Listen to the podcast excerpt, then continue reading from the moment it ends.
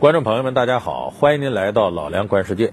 今年三月中旬，新华社发表了一篇调查文章，内容是当今预付卡出现的乱象。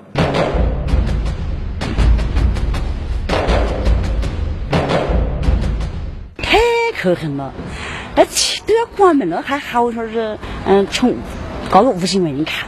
当时候我办卡的时候，活动力度挺大的，三百多我就能办那个五百多的卡，所以我一下就办了两张了。但是家里人说去的时候啊就不能用了。本来这个预付卡呀是件好事儿，它就是呢你先缴费，然后再消费。那么作为消费者呢，他得到了优惠折扣；作为商家来说呢，提前回笼的资金，应该是个双赢的好事儿。可是由于商家不诚信，以及监管和处罚手段的缺失，使很多消费者手里的预付卡最后变成了糟心卡。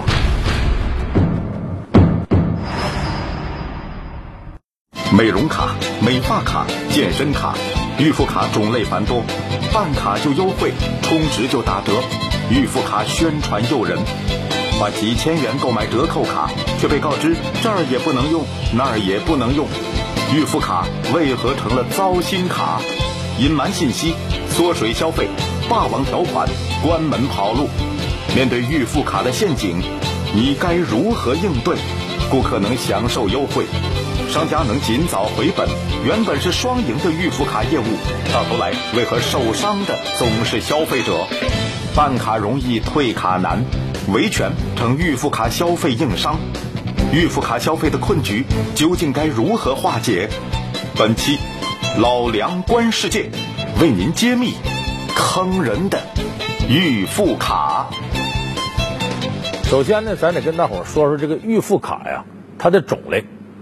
今天我们说这预付卡呢，是指服务行业的预付卡，而不是指呢商品流通这个行业里边大家非常常见的像什么商通卡一类的。因为那一类卡呢，是发放机构发放出去之后呢，你可以在多个消费地点来消费，或者说呢就在某一个卖场里边，其实那一张卡呢就等于是现金。这个不在我们今天讨论范围之内，它也是预付卡一种形式。预付卡五花八门，主要有四种形式。一种是可以在多户商家使用的预付卡，其功能相当于现金。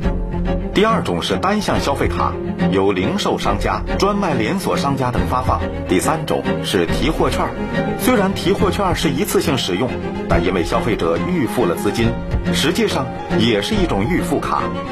第四种是集中在服务业的预付卡，它们分布最广，也最容易引发消费纠纷。我们今天讨论的是呢，在这个服务行业领域之内的预付卡，比方说你去美发店办一张卡。说平常这个呃，你烫一次头发一百块钱，办完这卡之后一次呢就给你打七五折，七十五块钱，然后你往里打多少钱，然后按这个折扣消费。那么中国青年报呢，在前不久呢曾经有过一个调查，就说在服务行业预付卡里，你认为声誉最次的，你最信不着的是什么？排榜首的是美容美发，往下什么这个足疗按摩呀，什么餐饮行业呀，洗车呀，什么超市啊，等等等等。反正大家熟悉这些，包括什么洗衣店都榜上有名。它确实是我们在生活当中啊经常碰到这个现象。因为咱们现在尤其年轻朋友，可能谁手里都有那么两张服务行业预付卡，什么美容卡呀、洗车卡呀、健身卡呀等等等等。你可能经常发生这样的事情，说好了这个呃打多少多少多少折，到那去之后人说你这卡呀呃不在这个优惠范围之内，你得平常工作日来，节假日不能算。还有的时候呢，你消费到后边你发现了。你说你过期了，你也不知道，说怎么买了一年就过期了，啊，那么过期之后这钱呢还一点不退呢，要不然你刚买了不长时间再去消费的时候关门了，老板卷包会跑了拿着钱，所以咱们生活当中，我估计每一位观众朋友，只要你办了预付卡。你好像碰到这种糟心事儿，可能几乎是百分之百。赠了十次，而且乒乓球免费。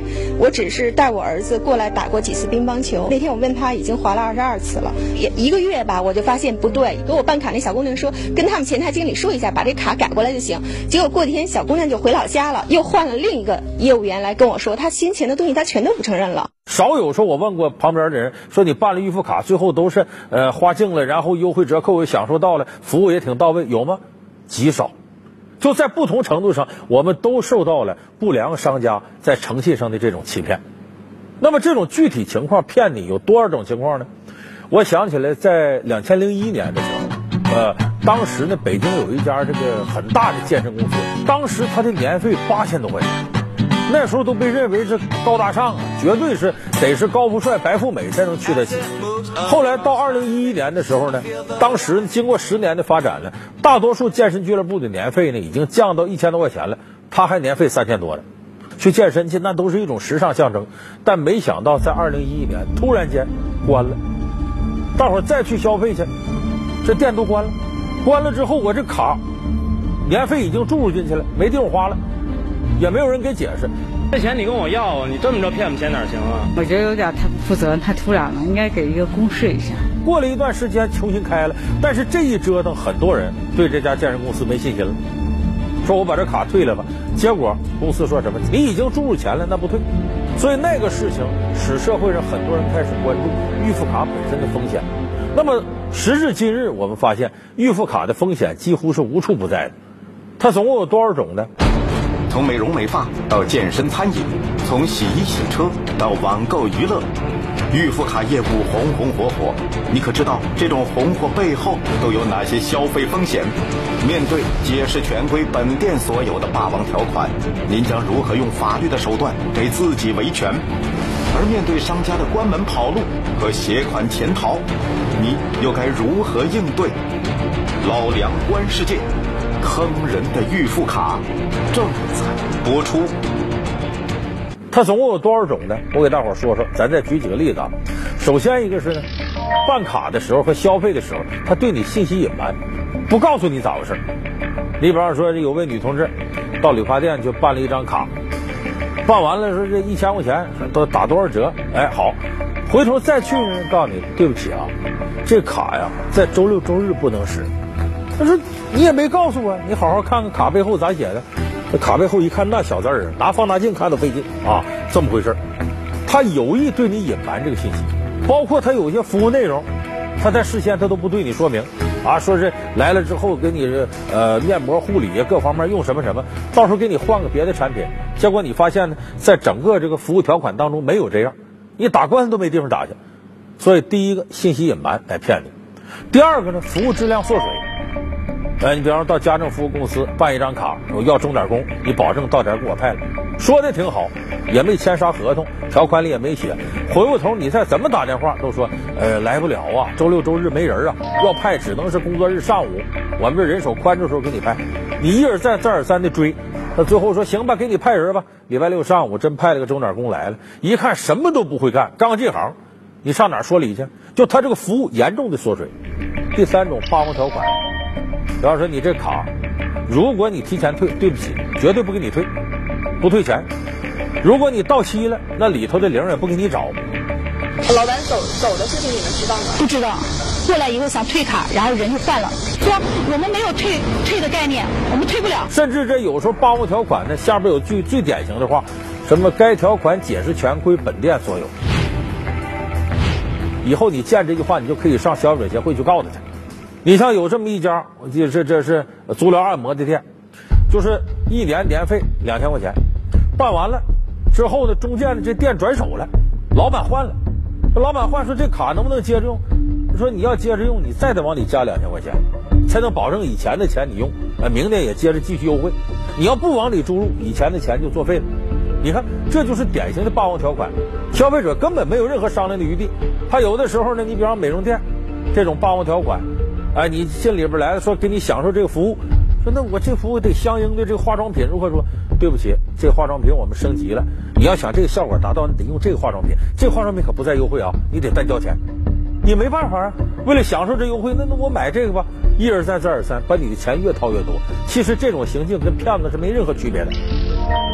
那么这些我们勉强忍了，一咬牙忍受了，还可以，关键是还有最后一条你无法忍受，跑路。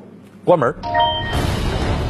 看着生意火爆的服务业商家，许多消费者想着花钱办张卡就办张吧，但谁能想到，从橱窗外看到一家家忙碌的店面背后，实际上大部分都是处在亏损状态。我们掌握的情况来看，中国的美容行业现在亏损的企业应该占在百分之八十以上。张院长告诉记者，美容行业门槛低，从业人员文化程度不高，使得美容美发行业的大部分店面缺乏核心竞争力。为了赚钱，他们不得不努力寻找既能拉住客户，又能使资金快速回笼的办法。于是，越来越多的店面不约而同地采取了一个相同的办法，用办预付卡来吸引顾客。而谁又能想到？这些店铺的进一步亏损，恰恰是由于办卡导致的。如果一个消费者来办了一张卡，打了五折，那么事实上这这种情况下，美容院收到的是一千块钱现金，一千块钱现金。那么这个时候，事实上他要付出两千块钱，因为是五折。那么他收到了一千块钱现金里面，工和小工他提走的钱是百分之四十，加上成本，加上这个广告。加上这个房租、水电、员工工资、食宿，这个成本应该占了百分之七十。那么在这种状态下，每一千块钱里面已经是变成三百块钱了。如果说美容院有的为了吸引顾客四折、三折，甚至说两折，甚至买一百送一百的时候，那利润空间已经是负数了。因为亏损，所以发预付卡回笼资金；因为预付卡折扣太低，导致更加亏损，这就形成了一个恶性循环。不只是美容行业，包括美发、健身在内的很多服务性行业也陷入了这种恶性循环。当越来越多的亏损难以偿付的时候，关门跑路就成了他们的必然选择。我身上就曾经赶上过这个事儿。小区里有一家洗衣店，我这人比较懒，也不愿意在家洗衣服，把这衣服拿那儿去洗去，又干洗又什么的，收费也不低，咱就方便图便宜嘛。办了一张卡，一千块钱，说这优惠多少折，洗多少件。还没等花到五百块钱呢，再找这店关门了，人都不跑哪去了。你说去找去，在哪儿找他去？这大海捞针呢。所以遇到这种情况，绝大多数的消费者忍气吞声，认了吧。为啥？一个你找他没处找，是找消协告去。消协说我们哪儿找去？也没地方找。你这事得报警。哎，报警多麻烦呢，得到派出所笔录登记，然后再说警察面临这问题，咱们现在警力也有限，也很难解决这个事儿。所以这种关门跑路。那没办法，消费者只能是打落牙往肚子里咽，哎，胳膊折了吞袖里头，你自己吃亏没办法。所以我刚才说这信息隐瞒、服务缩水、霸王条款、卷款跑路，这是最常见的，就服务行业的预付卡侵犯消费者权益的事儿。哎，有人说本来这是个好事儿，怎么弄成这样呢？其实从预付卡制度设计的初衷来讲呢，它确实是一件好事儿。你看。咱们先说从商家角度来讲，它有多少种好处呢？第一个呢，我先把这预付卡，哎，卖出去了。比方说你也买，我也买，这什么呢？我能拢定我的客户群。那这些人奔优惠来，他固定得上我这消费，我就形成了稳定的客户群。哎，这是第一点。第二个呢，这些客户为什么到你这儿消费呢？为啥办卡呢？他奔优惠。这个人一想到占便宜、想优惠，他消费就不理性了。就我们经常说，这男的。可能花很贵的钱买一件有用的东西，这女的可能花很便宜的钱买一堆没用的东西。就一旦你要图便宜赶上打折，你可能买的东西很多对你生活就没用了。你一看到这个，呃，服务卡、预付卡这个优惠，这时候你可能就想到优惠，我这便宜不多占点，容易消费非理性。这一非理性，消费额度高了，商家就占便宜，这是他第二个便宜。第三个便宜呢，回笼资金。你比方说美容院，我投资假如十万块钱的话。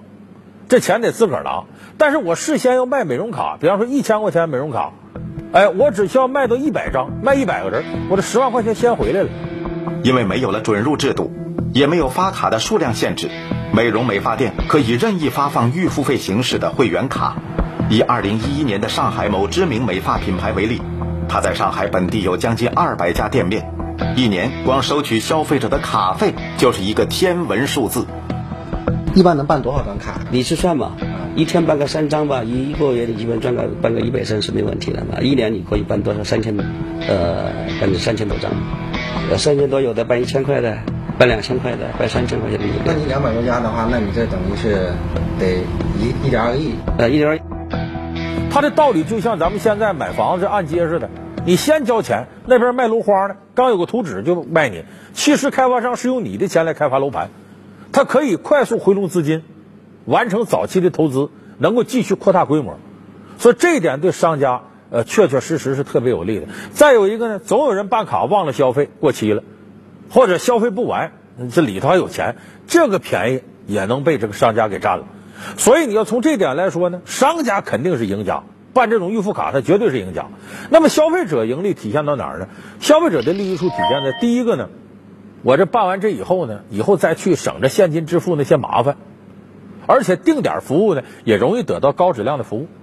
第二个最重要，便宜，有折扣有优惠。所以说你要从这两点来讲呢，合到一块儿呢，应该是双方双赢。他稳定了客户，回笼了资金啊！你这边呢得到折扣服优惠服务，这应该是双赢的事很好的事儿那为什么事实上会造成商家占了便宜、违法违规，而消费者成了受害者呢？办理预付卡，消费者能享受优惠，商家能回笼资金，看起来双赢的预付卡消费，为何受伤的总是消费者？预支消费者的钱为商家办事儿，消费者的风险该如何规避？交纳保证金，采用第三方支付平台，这样的模式究竟可不可行？面对有法难依、维权困难，怎样才能化解预付款消费的困局？老梁观世界，坑人的预付卡，稍后播出。稍后继续为您播放《老梁观世界》。这里边有个最关键问题，就是在这个制度设计过程当中啊。消费者是绝对弱势的，就是所有出现的风险几乎都由消费者承担，而商家几乎不承担任何风险。为什么呢？你看消费者的毛病在哪儿？首先一个，你损失了什么？你先交钱，你搁这你还没消费，那这个过程当中这钱的利息你损失了。第二个，影响了你的选择权。你说你今天在这儿理发挺好，办了卡，第二天觉得我这头型不太理想，我想换一家，在这都办卡了，那你。我到别的地方不还挺贵吗？那接着到这儿来吧，它会影响你的消费选择权。第三点最重要，双方信息不对等，就是你不知道这个店经营状况是什么样，他有没有钱再接着经营，他内部出现什么问题了，你啥不知道。你办完卡只能是硬着头皮就到这儿来了，到这儿消费来了。可是店家他知道，他知道我现在这店呢要开不下去了，他有这信息，你没这信息，所以双方信息完全不对等，消费者等于是蒙在鼓里。所以这几条摞到一块儿，你就会发现，所有的风险几乎都是消费者承担。商家一旦要跑了，你也没啥约束他的，你只能自认倒霉。我们说，不管是第一家还是第二家，只要是这种预付费的这种商家，那么在自己的经营发生变化的时候呢，包括说主体变化呀、场地变化呀，以及服务项目发生变化的时候呢，一定是要通知到我们的消费者。那这个时候，消费者其实来讲是有权利来进行选择，是退费呀，或者说是以其他的方式来解除合同。这里边有两个风险，不是说商家有意骗你。第一种风险是商家的诚信问题，他愿不愿意按照这个合同来履行这个服务？他要不愿意就想坑你，你没办法。第二种，商家愿意，但是我们知道天有不测风云，那做买卖哪有保证的？他可能这时候经营不善，所以在这个时候，他由于经营不善，已经没有能力履行这个服务契约了。所以这时候又出现了一种风险。所以第一个不诚信的风险，第二个赔了没能力的风险，这两个风险，你看商家一卷包跑了，消费者承担了。所以这里边出现所有的风险都是消费者承担，而不是由商家承担。二零一二年十一月，我国颁布执行《单用途商业预付卡管理办法（试行）》，其中对预付卡严格的限制，例如在金额上规定，单张记名卡限额不得超过五千元，单张不记名卡限额不得超过一千元。而在实际上，仍旧有商家不惜为了利益违反该项规定。多少钱起办？一千，一千块钱起办。嗯，一张卡最高可以办出多少钱出来？一百万。五千元的最高上限规定，摇身一变竟成了无上限执行。而且不止如此，虽然管理办法当中也明确规定，发卡企业或售卡企业应公示或向购卡人提供单用途卡章程，并应购卡人要求签订购卡协议。在实际的消费交易当中，很多企业都不会和消费者签订任何合同。预付费方面的合同能签下来吗？因为我们我营运这边没有这个流程。所以这个制度本身设计上就有很大的漏洞。这个就如同我们前面说的那个，呃，按揭买楼那个制度似的。你开发商没那两下，你就别干这个，拿不出钱来，你用消费者的钱来最后开发来挣钱，这是不对的，这违背市场经济基本原则。消费者在这个过程当中是无法平等的跟商家博弈的，才会出现他的利益被粗暴的侵害。那么说这个问题怎么解决呢？我认为一点都不难解决。首先一个，你发卡的过程，你把消费者钱收上来了，你能不能践行这服务？你得有承诺啊，不光有承诺，你得有保证啊。就像咱们说哪个包工头包一个工程，雇了大量农民工，一到年底就欠薪，再不就跑了。现在咱们的劳动仲裁部门呢，呃，有一个办法嘛，你得先到工商局备案之后呢，交这个风险抵押金。你交一笔钱搁那儿，万一你要跑了，这钱给农民工发工资，这个体制就非常不错，它是个保底的体制，它能保证的双方在一个平台上博弈，不至于使一方一下掉到坑里，成为弱势群体。所以这个要想解决，有一个最好的办法，你发卡不得到工商部门去备案吗？要不然他没法发卡，这是金融问题啊。所以工商部门备案以后呢，就必须得告诉你，你马上得交一笔钱保证金。就万一你要是出经营出问题了，这笔保证金来赔消费者，你不能让消费者吃亏。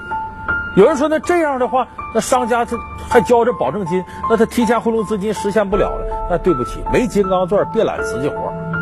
商家的这种单方面发展，不能以消费者的风险压进去作为代价，这有违现在的社会公平。就你有这两下子，有这钱你就干，没这钱你就别干。没钱没本你还想做买卖，天底下没有这样的好事儿。所以这个时候应该交上风险抵押金给相关部门。有人说这个钱谁来管呢？搁银行，银行哪儿这是有把握吗？那好，我们现在不是有支付宝这样的形式吗？淘宝上有吗？支付宝这平台有什么好处呢？就是买的卖的，验完货之后，我再通知网站支付宝把钱打过去。这样的话，等于呢双方心里都保底。我们可以通过支付宝类似这样的第三方支付平台，呃，确立这么一个支付手段在这儿，就是把这笔钱先搁到这儿。一旦你这出现问题了，支付宝自动就把这钱划到消费者那边赔你们的钱。如果你没有出问题，那这到点儿履行完了之后，钱彻底拨付给你，或者你服务到什么阶段了，领走多少钱。我想这样一个方式，在很大程度上就能保证在现在商业预付卡领域，这个消费者和商家之间平等的权益。如果你要不这样做的话，那消费者只能成为被动被坑的一方。所以这个问题，我觉得。并不难解决，这个事情只有彻底的约束商家才能解决这问题。因为在原来预付卡这制度设计当中，双方权益是不对等的，你必须通过抬高一方的门槛来保证另一方的合法权益。现在我们这社会已经进入了一个商业高度发达的社会，那为了点钱利欲熏心、缺德的人大有人在。就像我们看《私人定制》电影里边说的，群众里边是有坏人的，确实有很多坏人。那如果你不通过制度去约束他，怎么能保证他一心一意的为消费者服务呢？所以我说，预付卡制度要想完善的话，必须提高商家的门槛，必须建立风险保证金制度。这样的话，我们平常生活当中预付卡变成糟心卡的现象才能够大幅度减少，这才真正有利于我们商品流通社会里面诚信体系的建设。好，感谢您收看这期《老梁观视频》，我们下期见。